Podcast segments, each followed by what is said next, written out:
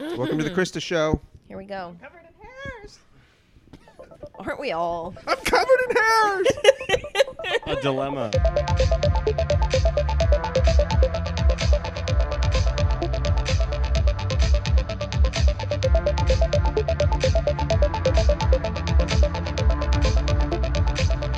Hello, everyone, and welcome to the Outpost, a podcast about what? Inspired thinking. Here we are. I'm feeling inspired. Um, Jared is feeling Hello, inspired. Inspired. Marc is feeling old. Um, Krista is feeling creative. Here we go. Um, I'm not even going to ask anybody how they're doing today because who cares? Um, let's start with a community question. I'll go first. Jared, go. Okay, so our community question. Jake asks, "How do you make your work feel like play?"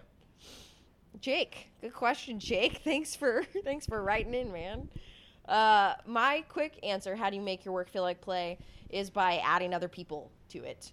Um, Ooh. it's like anytime I do something by myself, I do feel kind of tortured. I like I just can't get myself to focus around something. So if I bring another person into it, even if it's for my for my business, we're all remote, and so we'll like video chat for a half hour if I know I have to get a task done. It's like, hey, you want to get on with me real quick? We can bounce back and forth. They can clap for me when I'm done. Um, it makes my work feel like play. Do you feel like they add the needed perspective to get you there, or do you feel like they are the necessary soundboard to give you the confidence to like confirm that your ideas are good? I think part of it is they give a reflection for me. So if I'm not doing, if I'm not staying focused, it's obvious. Course corrections. Yes, it's a reflection. If I mean, imagine if somebody's watching me, I'm supposed to be doing this task, and instead I'm playing on my phone. Embarrassing. If I'm by myself, normal. You yeah, know? yeah, it's a break if you're by yourself. yes, exactly. And I break can with an indeterminate time. exactly. I can make these breaks last all afternoon if I want when I'm by myself. So I've I've got to add other people into my mix to make things feel like play for my work. That is really interesting. And I think mine is kind of similar, except for instead of people, it's objects. Okay. like, um, uh, rather than, um, like, if I'm trying to create an idea, rather than turning that into, oh, I have to form this out of nothingness, I like look at other things and, and see like oh I can see a face in that. What is oh there that is that creature and it's already looking at me and then I just have to draw it. Or um like letting the media kind of do its own thing like the the way that water flows is just so beautiful. And so like letting ink flow naturally in water and then seeing what happens like seeing what shapes come out. And then it's already a thing. And then it's more like I am interacting with it and playing with it. And it's kind of back and forth uh, similarly to people but but no I don't need to talk to anybody Yeah, and Um, you get to you get to kind of manipulate that environment and those other variables a little bit. Yeah, and so like I impact it, and then it impacts me, and so it feels like it's more than just like me creating. But It you don't have to people. Yes. Yes. Not at the early stages, anyway. Uh-huh. what makes your work feel like play? Well, I, I think it's simple for me. I treat everything like how can this be approached in a way that it hasn't been before, that I mm-hmm. haven't seen done before. And so I challenge myself as the puzzle master to like take this really banal, boring jo- job or task and like what if my job was to make this fun for everyone? Like what would I do? And even though I end up kind of doing whatever I end up doing, my mind is entertained now. And you start thinking about all the things that you could do that are just crazy and stupid and bizarre. And then you dismiss them one by one until you find one that actually is viable. And you're like, nobody's done that before that I've ever seen. This might be cool. And then you sh- and then you bring others in, and then you share it, and they tell you how terrible that is. But then you keep repeating that until you everybody's like, that's brilliant. You know, like Yeah, that reminds me just of that episode we were where Teresa talked about deductive creativity, where you come up with all the different ways that that one object could be used, and then start you know breaking them down, getting rid of some iteration of them. Yes, is what it is, yeah Mhm. and you know you can't always do that sometimes you have to be efficient and do something the way you know you're going to do the dishes the way they've always been done you're going to wash them off you know with water You can think about how to do it You, but you differently, could turn but on music and you could dance while you're doing it. You, you can go somewhere else in your head, right? Uh-huh. Go to your happy place while Uh-huh. you're doing the terrible stuff that you don't want to do. Yeah. Mm-hmm. That doesn't necessarily make it play, Mm-hmm. But I it adds some some ways play it to does. it. It Yeah, does have it does. some play to it. Yeah. Mhm. Now, to quote the the great philosopher Mary Poppins, Yes. in every job that must be done, there is an element of fun. First, you find the fun, and snap, the job's a game. um, and that is something that I that I like a philosophy that I take to basically every aspect of my life, and I really do think that in a- in every activity there are there are uh, places to be like testing yourself to be uh, trying to come up with like answers and solutions to small micro problems that you're introducing just for the heck of it and that um, I sort of lost my train of thought. Was just, we're gonna get you an umbrella. It's just that simple. yeah, and, and so a couple examples of ways that I try to find fun in things is like I uh, I've mentioned this before. I, I love alliteration. I think alliteration is is a really fun uh, you know literary device, and so uh, any any time that I can like hear this sort of sense in my brain that this might be a good place for an alliteration, I will spend like ten minutes thinking through different uh, like iterations of what this alliteration could be. I like how Um, you were just you when you were just showing that your eye twitched a little when I get this sense that it could be an alliteration. you know, I, I get I get the tingle. You know what I'm saying? Um, and another way that I that I try to find the play within the within the job is when I'm in moments of creative exploration. Creative exploration, I try to put on the like inhibitors and the limiters after and I let myself go crazy during the exploration phase and like make a ton of like for instance if I'm designing a survival task I will go crazy thinking about all the different like uh arcs ways that we're going to do something and how it's going to negatively impact us and how we're going to respond to that and how the whole planet is going to, to do something. And we'll think really high level and think about how how crazy it could be and live in the joy of imagining different permutations of this whole uh, this whole arc of trying to survive. And then once I, I feel like I have a, a cohesive and satisfying arc I will then start trying to mechanically implement it Interesting. I almost feel like I do an opposite. I can function much better if I have these strategy pieces in place and I only have to solve this one problem. When I have to, it doesn't feel like play to me. When I have to come up with tons of solutions without much structure, it feels daunting. So interesting. I don't want to play with you anyway. Well, maybe if not, not to call you out because I'm also a procrastinator, but maybe if we started our projects earlier, we would have mm. more time to enjoy the part where we could think of a lot of different things. Cheers. All right, let's move on. What's our What's our next community question? Krista, you got something for us? Oh, so simple. I memorized it. Uh, what is your coffee order? Okay, Marc, you're first. It's either an eight ounce latte or a cappuccino now. Do you do regular milk? I have been. I tried the oat milk. I tried the soy milk. I tried the almond milk. They're a little sweet and they got a weird tang to them. I don't know. You can't do I it. just like coffee. I don't necessarily like it black. I, I will drink coffee with a little bit of cream or a little bit of half and half, but I prefer An like a eight-ounce latte? cappuccino when it's when it's well done. You have to go to the. I don't know. I'm kind of a snob when it comes to this, so I could talk about how it's prepared and all that stuff. But You just go to Joe Schmo Coffee. No. if it's if it's a if it's not the world's best barista, then it's an eight ounce latte. ah. And if it, if they're talented, I prefer a little bit less milk. So the the cappuccino, which is a little bit, you know, the balance is really important. In fact, I go to the one of the local um, coffee shops here. Well, I go to all of them all the time, but in the mornings, um, one of my doctors goes in and gets two little eight ounce, like half sweet mochas, because the balance is just right with two little. He doesn't want a 16 ounce. That's all screwed up, right? That's got to be just right. And so he drinks these little two eight ouncers one after the other, and I feel like everybody here already knew each other from coffee shops before they, they met here. I'm like the only one who is not a part of this. The coffee shop life. Yeah. Mm-hmm. coffee shop life. Not me. So we go to a coffee shop and everybody knows everybody, and I'm just standing there. I'm right there with you. Coffee shop's very foreign to me. I mean, I didn't really even drink caffeinated beverages with any amount of consistency until my um, until being with my current partner. And I mean, I because of that, I never really developed the taste for coffee. People, there are all these different things in life that people say, like, "Oh, it's an acquired taste," which is code for it's bad. Um, I don't know about that. no, no, no, it literally is. It's bad, and you like what it does for you, and so your brain f- like stops telling you about how it tastes and the Oh, bad yeah, parts. like kombucha. Mm-hmm. Yeah, that's yeah, all of probably it. Any sort of dirt admit stuff you put in your mouth, anything that's gross, all the stuff. You, yeah, and so, uh, i- and another thing is that a, a very common uh, symptom, or not, not symptom necessarily, but a very common, uh, not even side effect, but a common thing with people who have ADHD is that caffeine will mellow you out and will not actually like get you jazzed. And so, like the the caffeine giving me some sort of energy boost has never been something that I've sought after. And so, any sort of like blended beverage or you know energy drink thing, I, I'm never coming to it for the energy. I'm just like, oh, does this thing taste good? Is it a fun drinking experience? Similarly, I was not a coffee drinker before working here, and now I am a very coffee drinker.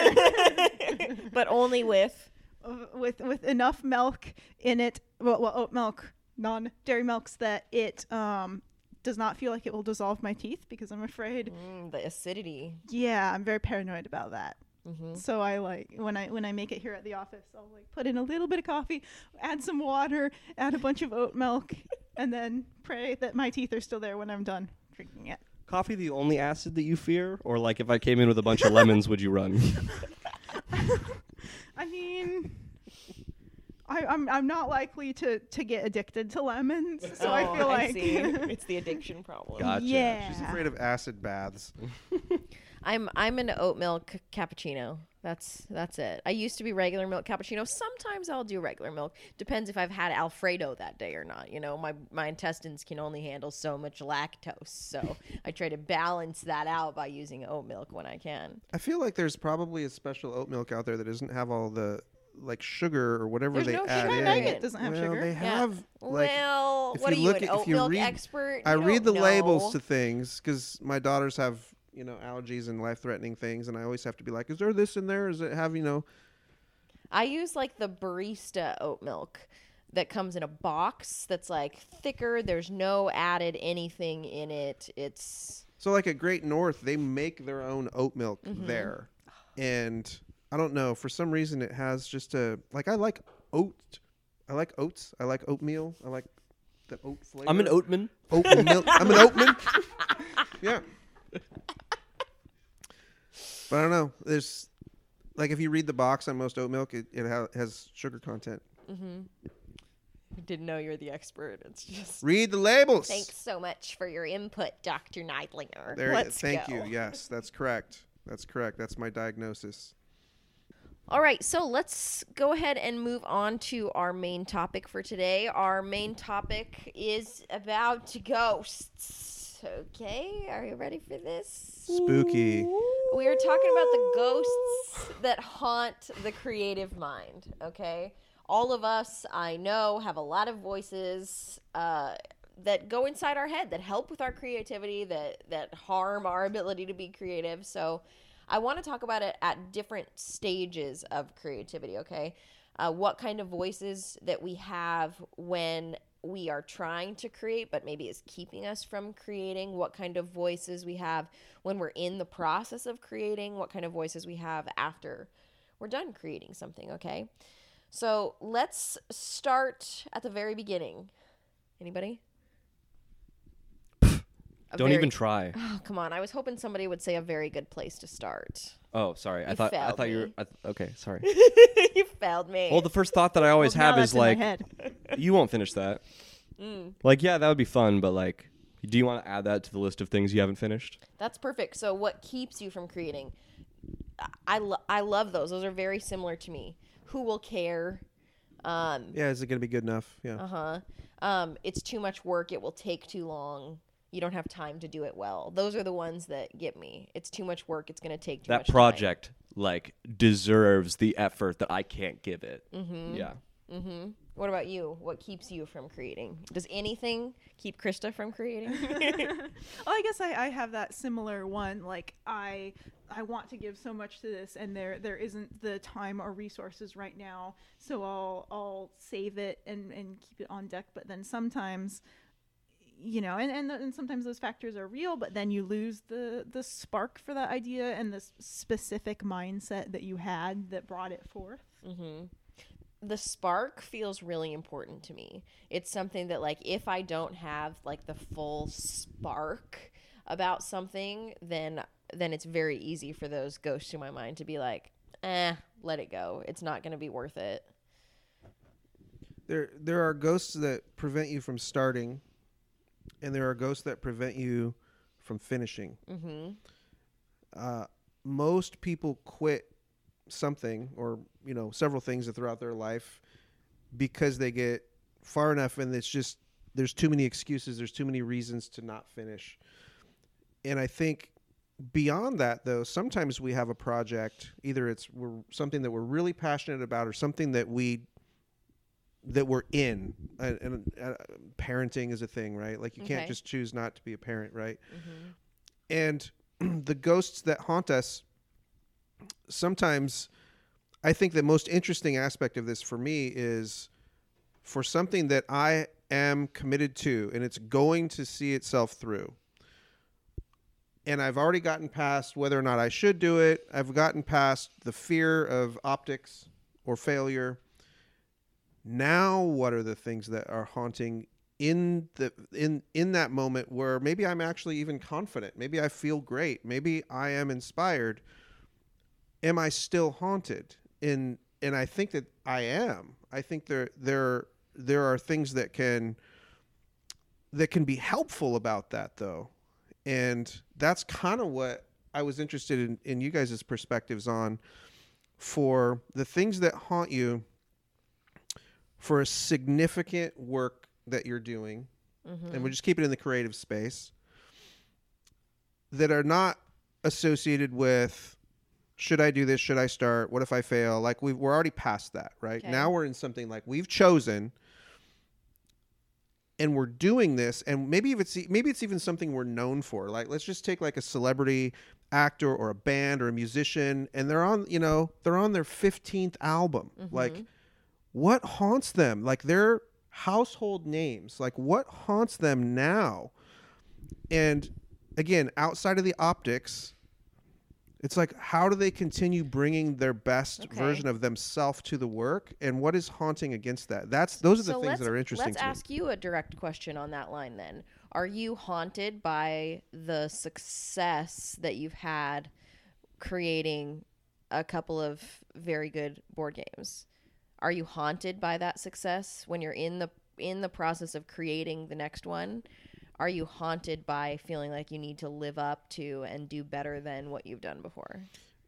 the only things that haunt me in terms of being concerned about how my work is received have to do with taking care of of of, of the staff and keeping the lights on. I'm not haunted creatively eh, because I don't feel like I'm doing my work directly for a consumer or for a client or for what the community wants. And I know that's slightly risky to say, but I think at this point in my career, I am really trying hard to do things that are bringing something new to the table. I don't want to say they're groundbreaking or innovative, but that we're kind of swinging for that. And so I go into the cave or I go into the tunnel and and I you know, I bring us in. And the things that haunt me are what it, you know, what's going to be the result of this because nobody's done it. Um, is it, you know, and I'm not worried about failure as as much as like I don't know what it's going to end up being because when you're doing something new, you can't see around the bends, right? You can't see where you're going to end up. You're just going to you're just on a path. And sometimes it's dark and sometimes it's curvy and sometimes there's obstacles and by the time you end up getting to the destination, you're in a different place than you set out to go to. That's for mm-hmm. sure, right? That was that was the case with everything that I've ever done, and so I I think Is there a is there a, is there a voice that haunts you that says this isn't different enough, this isn't new enough, this isn't good enough? Do you hear that voice kind of guiding you in your creative process when you're in the middle of it? yeah, those are like the those are like the friendly but terrifying ghosts that we have. Like they're they're like familiar with us, and their and their purpose isn't necessarily to scare us away, but to actually scare us into doing it better. Mm-hmm. I feel like that. I, if it's not like if we're not bringing anything new, you shouldn't look at our stuff, right? Mm-hmm. Like I, I mean, if we're not adding anything to the conversation, we're failing, and and that again can be a booster to get us to to to doing something significant. But what we're really trying to do is give somebody a, a deeper perspective, a deeper appreciation, an experience that's significant and worthwhile. And if we can do that in a way that hasn't been done before, it gives more opportunity for more thinking more reflection and more, you know, improvement, self improvement, whatever that might be, inspiring others to think bigger. And so, I, you know, I feel like I haunt myself, right? But it, it doesn't have to do with failure. It, it has to a lot of times to do with all of the micro decisions that have to be made that you can't go back and undo. So, like, what is the cost of moving from milestone one to milestone two in this direction, mm-hmm. right? Because what if you get to milestone 18 and you feel like you have to go back to mm-hmm. milestone three to change the direction? it's like commitment. I- I feel haunted by commitment a little bit when I'm working on my creative projects. If I have to make a decision that's going to impact a lot of things downline, and it it takes me a lot to feel super confident in actually making that decision to commit to something that's going because I might not like it later. What happens? When you're making, t- when you're laying down tile on the floor, if you're off by a millimeter and a half at the, first one, at the other end, they're all gonna be over to the side. Yes, and what if I don't even like the color now that it's all put down together? Well, I mean that just it's all out the window at that point. Yes, mhm. time for me i guess my my commodity is time because i don't want i don't have the time or the resources to go back and do it again and of course sometimes we have to and so it just becomes expensive and you, there's a there's a feeling of loss if something takes you three months instead of one month mm-hmm. but when you're also doing something you've never done before you can't predict the cost mm-hmm. so th- i think that in itself is a haunting So let's stay in this stage for a minute. When we're in the actual creative phase, you know, like like Marc said, we've decided we're going to do something. We're in it. We're making stuff. What are the voices that kind of haunt the two of you during that time? For me, what haunts me while I'm like actually sitting in the chair is the reaction and response of my team. Where I'm like, on- once I'm actually to the point where I'm like, okay, so here's this really cool idea that I have for what the what the explorers are going to be doing on this planet. So let me mechanize it. In that moment, the the internal voice is like, Tom's gonna think that's stupid, or like Marc's gonna, you know, immediately like do all the math and see that that's like an unbalanced decision, and that players are going to uh, to like game that and destroy the whole the whole fun. you're not wrong And well, yeah, it's happened. I speak from experience, and like so, these these fears and these these thoughts in my head don't come out of nowhere. They they motivate me to to really be sure and confident with the things that I'm writing down and, and, and that I'm making. And so the the things that haunt me while I'm actually working are like. Come on! Don't stop. You gotta, you gotta keep working on this. This mm-hmm. is this, They do this make has you better. potential. Yes. Mm-hmm. Yeah, because ghosts don't come from something that's not real, right? Those are real things that come in and they haunt mm-hmm. you. You're not just making them up, it's from experience. Um, I'll say for me in the creative phase, one of the things that the voices that probably haunts me the most is you're bored. Whoa. This is boring. oh my god. That that gets me. Is like you're are you still working on this? You're still this is boring. That's that's my haunt because I get real I'm a quick start, you know. I get real excited at the beginning. I get really into a, that spark and the concept and then it's pretty easy for me to get bored. I'm not getting a, the validation that I want right away. I'm not getting a dopamine hit right away off of it and it's so much easier for me to just whoop slip over to something else that does give me a dopamine hit that keeps me entertained. all right i'm going to set krista up with this Okay. this is something that I just thought about. What if the ghosts that haunt us are our memories, our mm-hmm. bad memories that we want to leverage to make us better, but sometimes they have another effect. A paralyzing effect. That yeah, or uh, and that's one of many. Yeah. Mm-hmm. But what if the ghosts that haunt our creative life are memories that we're trying really hard not to repeat, or we're trying really hard to repeat? Mm-hmm.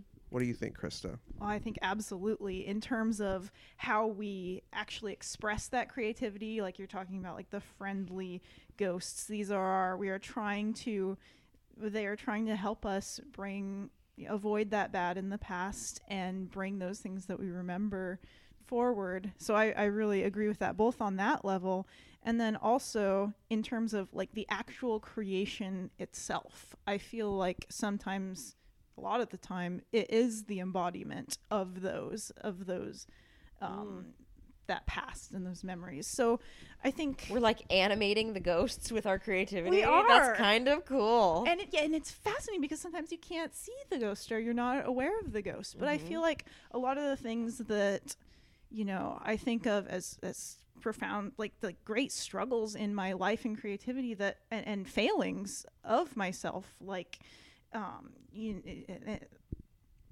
I take all of these I have them I think of them as like negatives and yet when I create all of those kind of forces are coming out in the actual artwork. And so you think of them as these great fail personal failings, these great pains that you hold inside you, and then you look at art throughout time and you see like these idea like look at this is this is like paradise in in artwork through all, all of these cultures. And this is this idealized thing that uh, wait i feel that. That's that's something that i do wrong. And you know and and and hell it all throughout all these different cultures. Like i you know you, you feel that internally. Yeah, definitely. and you just and like that's so much of what art is is i guess a transmutation of these inner ghosts Brilliant. Krista, I relate to what you just said, and it, it gave me kind of these flashbacks to like the ghosts in Pac Man that are like chasing you, and you eat the, you gobble up all the things, and then as soon as you eat like the power up, then you're chasing them. It's ah. it's so interesting that Can you evade your ghosts until Can- you are powerful enough to conquer them? yes, wow. Mm-hmm. Done. Like he pays for the mic. He can do that. I mic I mic dropped for Jared. So so then let's move on to the to the last phase. So after you've created something, then are there different voices? Is there are there different ghosts that come into play? Um for me, I think it almost re- there's an echo of the before I create ghosts and it says, you know, no one will care. You know, that's the thing that kind of kept me from starting sometimes. And when I'm done with something, sometimes it's the thing that keeps me from like amplifying what and promoting what I've done and what I've created. Um, it's that it's the same echo. Will anybody care? No one will care. Wow, I'm haunted by our mother. Because in the exact opposite direction, the moment anything is done, uh, I hear you know my mom or like a, a that that version of my own voice say like, "Well, go on, show them." You know, oh. like like like it's come up. It's it randomly came up in conversation. Go on, show them what you did. You're right. She does do that. you know and i and i you know i definitely resented that for a lot of time in, high school and early adulthood where i'm like i'm not a, i'm not a performing monkey. I'm not a show pony. Don't tell me to do stuff in front of other people. But it has it has sort of made me feel like uh, th- this sense where once i do feel satisfied about something and that it's good it's like i want to share it with other people because it was never just made for me in the first place. I wanted other people to like it. And so it's like once i especially if i get any sort of validation from somebody where they're like yeah this actually is good then i'm like oh yes i want to share this with everybody are- Show 'em. We are performing what monkeys, and people like performing monkeys. Uh-huh. me especially My cymbals. The only Hairless performing monkeys. um the other the god that's gonna be the thumbnail for this youtube um the the other voice that i hear is is very similar to the middle which is am i still working on this like w- once i finish a project then there's still so many more steps. It's the amplification it's the promotion of this and i'm just like bored again. I've finished it. Isn't it just supposed to be like successful on its own? Now i have to promote it? I'm still working on this same thing? But these are all things along the path to the end when your ghosts are reminding you that because you made it through those things, that's why other people got impacted the way that they See, did. See, and what's funny is I keep saying in my mind that well, there is no end, but maybe the truth is I just haven't taken myself It's because all she's. the A, way it's because you're a three. It's because you're a three. You hit the the peak, and then you Uh-huh. see the next peak. You've completed, but you can immediately Mm. see what you could start working on now. Mm-hmm. Never take the time to appreciate, be satisfied. Yeah, that's my Enneagram 3 7. You know, where my 3 is I'm constantly looking forward, but my 7 is like, don't you dare tell me what to do. I'm going to do it my own way no matter what. And it does kind of make everything feel like a never ending. Yeah, and I'm a seven three, so I'm all about having fun all the time. But I'd love to accomplish some sick stuff while I'm doing it. Yeah. Uh-huh.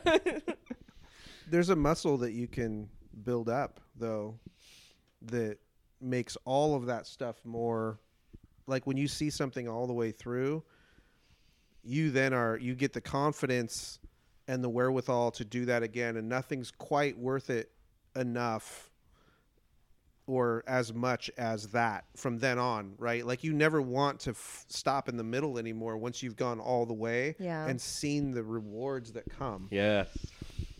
But like once you once you've actually pushed through, you've bet you've sat in the deepest part of creativity where you're like, not only do I suck, but every idea I've ever had sucks.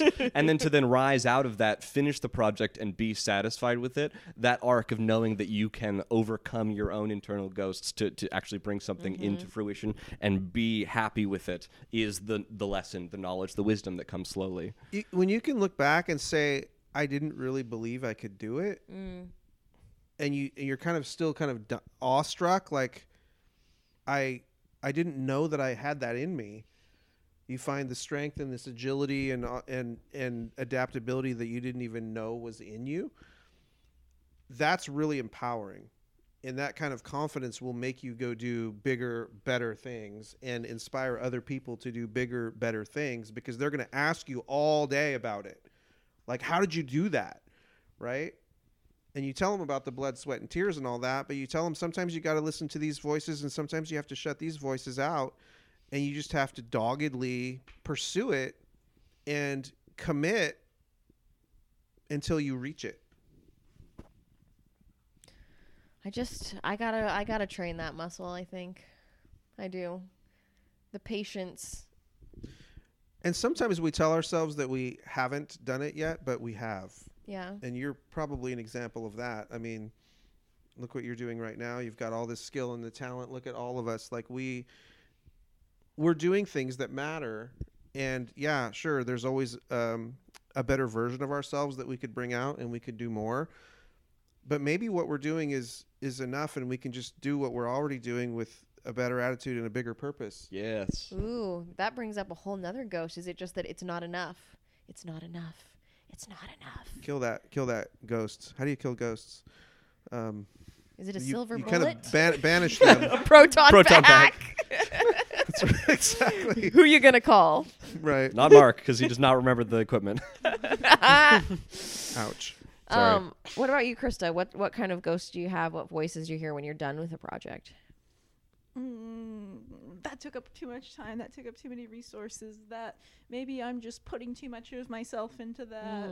Mm. Um, yeah, just like really, I guess, external focused. Like, how does this impact other people? Was I wasting other people's time, resources, attention? Mm-hmm. So I guess kind of the opposite. It's not like. Uh, mm, I don't know. I, I guess the the ones that I hear the loudest are like you are taking up too much. Interesting. Mm-hmm. Taking up too much for me. This isn't enough. A lot of times, I think on that note, it's easy to overlook your little micro progressions and, Mhm. and how good you're becoming along the way because you feel like you haven't arrived. And that's okay. You're 700 miles in this thousand mile journey. Just, it's okay. You expected to be there by now. That's fine. Just look at all the progress you've made. And I think iterating and working with you so closely on all these projects, you know, Krista, I see some of what you're saying, and I see it myself too, by the way. But like what everybody else sees is like, dear God, look at how awesome this is, and it's really easy for us to kind of wear have this lens, this distortion lens. It's like, but it could be better, it could be more, and maybe it doesn't need to be better or more. Maybe it can just be finished, and progress towards better and more in the future. Mm-hmm. I was I've just been thinking about that. Like, um, my mother is moving from her the my childhood home, and so I'm having to get like look through, get rid of, and look through a lot of old art that has Oh, just wow. piled up there, and like in the process of okay, what, how many can I throw away, and what, and just and just revisiting all these old things. It's like what what are the ones that still feel good like there's all of these things that you know the technical i've been building up the technical skill all this time so i i do not like the technical skill but there's still things in there that i just look at that i made when i was 12 you know younger teenager a lot of it and i just look at it and it's like that's the same thing that's that there it is. There is what mm-hmm. i am working through now. There is like the heart of what i am and what i've experienced and you know that those are the things that carry through What's that feeling that you feel when you look at that old work? Is it like pride, shame, gratitude for how far you've come? Like what what are the feelings that you're feeling while you're looking at like piece to piece? That's the exact word I was going to use. Yeah, recognition. Like it feels like I, I don't know, like when you see another person's piece of art and you just feel like that was made for me. It, but it's it, it's the same thing. It's mm-hmm. it's almost like I mean, it takes it out of the oh, I I have to be good. I have to make this. And it's just looking at this thing and, and seeing, oh, th- that is me. And I guess another thing that comes of that is also I think a lot of the times like we're circling we we're, we're spiraling around the same themes in our life. And a lot of times i'll think oh i had this experience and then i discovered this. And then i see artwork from a decade ago and that was me circling the same thing and it's just like i just can just see these themes in my life and how i'm revisiting them and, and coming to them with more perspective and or just different perspective It doesn't go away. I'll tell you, I still have that. I, I go through and I look at the work I did in college when I was 20, you know, 30 years ago. And part of me is like, wow, you've come a long way. And part of me is like, actually, that was pretty good for 20, Mm-hmm. knowing what I know now. And you can see yourself through a lens and be like, oh, if I could just go back and be like, listen, little lad, Mm-hmm. you know, like things are going to be okay. You're powerful. You rock. You're doing stuff. Keep working. or or you're on your way, you know, like Yeah, That's how Marc talks to me. Like enjoy the journey. it is a little squeeze on the shoulder. we want so bad to be there, to arrive, to have whatever it is for arrival that we forget how much fun we can have on the way, you mm-hmm. know, and how much we can learn. And there's joy in just learning. You don't have to perform every second of your life. You can just learn and grow and you know take some time and and me as the kind of this recovering workaholic it's i hear those words and i don't know if i really apply them as mm-hmm. uh, like i should but i know that and my advice to anybody would be like just relax just take a breath. Like life is bigger than your performance in the world. And we just we we have so much pressure especially with today's culture with you know our our personas that we put out in the social space that really are not true to the fullness of who we are. You know they're aspects of either who we want to be or aspects of who we are but they're just like little fragments. Mm-hmm. And you know we're more than that. And so like when i hear things like this that are bring up all that nostalgia because that was such like 30 years ago for me right? Thinking about college for example and i can go all the way back to high school. The things that we learn kind of tend to stay with us. Yeah. and and and i don't know. I'm grateful for all that. Mm-hmm. and just hearing you guys talk is actually really affirming for me. I do actually feel better hearing you talk about looking at your past artwork and you as well being, you know, kind of surprisingly impressed with yourself, which makes me think as much self I don't want to say criticism because I have a very optimistic lens and I and I hone my own self-talk very well, but I do demand a lot for myself and I do want more and and always want more out of myself. But there are many things where I can look back and say wow, Lacey, that that one minute speech you gave about how you can do the impossible the same way bees scientifically shouldn't be able to fly, like when you were 12, that was a good freaking speech. And it's the same crap I say on here. It's the same, I'm saying the same thing now that I did with that bee speech back when I was 12, you know? So Truth is truth, it is. right? Bees it are just bees. It just persists. Mm-hmm. And sometimes it manifests in different ways in your life. The same truth, which is this circling, Yes. right? Like you learn it again, but differently. And each time you do that, it adds depth and dimension to the things that we learn. And, you know, the thing for me is just take a breath. Like life is short. You don't want to just work your way through it. And then on your gravestone, have he worked really hard. Right? Awesome. Glad you drove yourself into the dirt. That would Like, be a great looking at- gravestone. That would be hilarious. What was it? That'd be a great gravestone. That'd be hilarious. Yes, it would. I was, I was gonna say they're they're finding some like uh, some of the workers who like worked on the pyramids, their bodies, and they all the, the- many of them have horrible carpal tunnel. It's like, well, what what they can say for their life is like, they worked freaking hard. mm-hmm. You know, Marc, you're gonna be there with your carpal tunnel from your little From his- from his mouse and stylus. finger. yeah. Not just that, everything else is going to slowly start breaking down too, including my mind probably. But um, Well, let's wrap this up before everything breaks down. fair. um, thank you three for your time um, and your vulnerability. I appreciate it. it. Helps me feel comfortable in these types of, of conversations. Um, if you have any concepts that you would like us to start talking about, orangenebula.com slash topics is your place to go.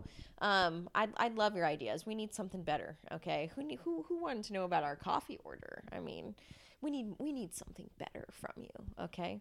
Um, come back here. We'll be around in a couple weeks. We're excited to have more content for you. And if you haven't checked out our YouTube channel yet, this content is coming out um, on YouTube as well. So if you want to see our pretty faces, or at least mine, um, you can find it over there. Okay. Have a wonderful day. Tell us what your ghosts are. Tell us what your ghosts are. We want to know. Be like Pac Man. Get strong enough that you can chase your own ghosts. How, is that how it went? For a limited time until they chase you back. But we won't talk about that. it's always a cycle. All right. Talk Gotta to y'all relearn later. things. Bye. Waka waka waka waka waka.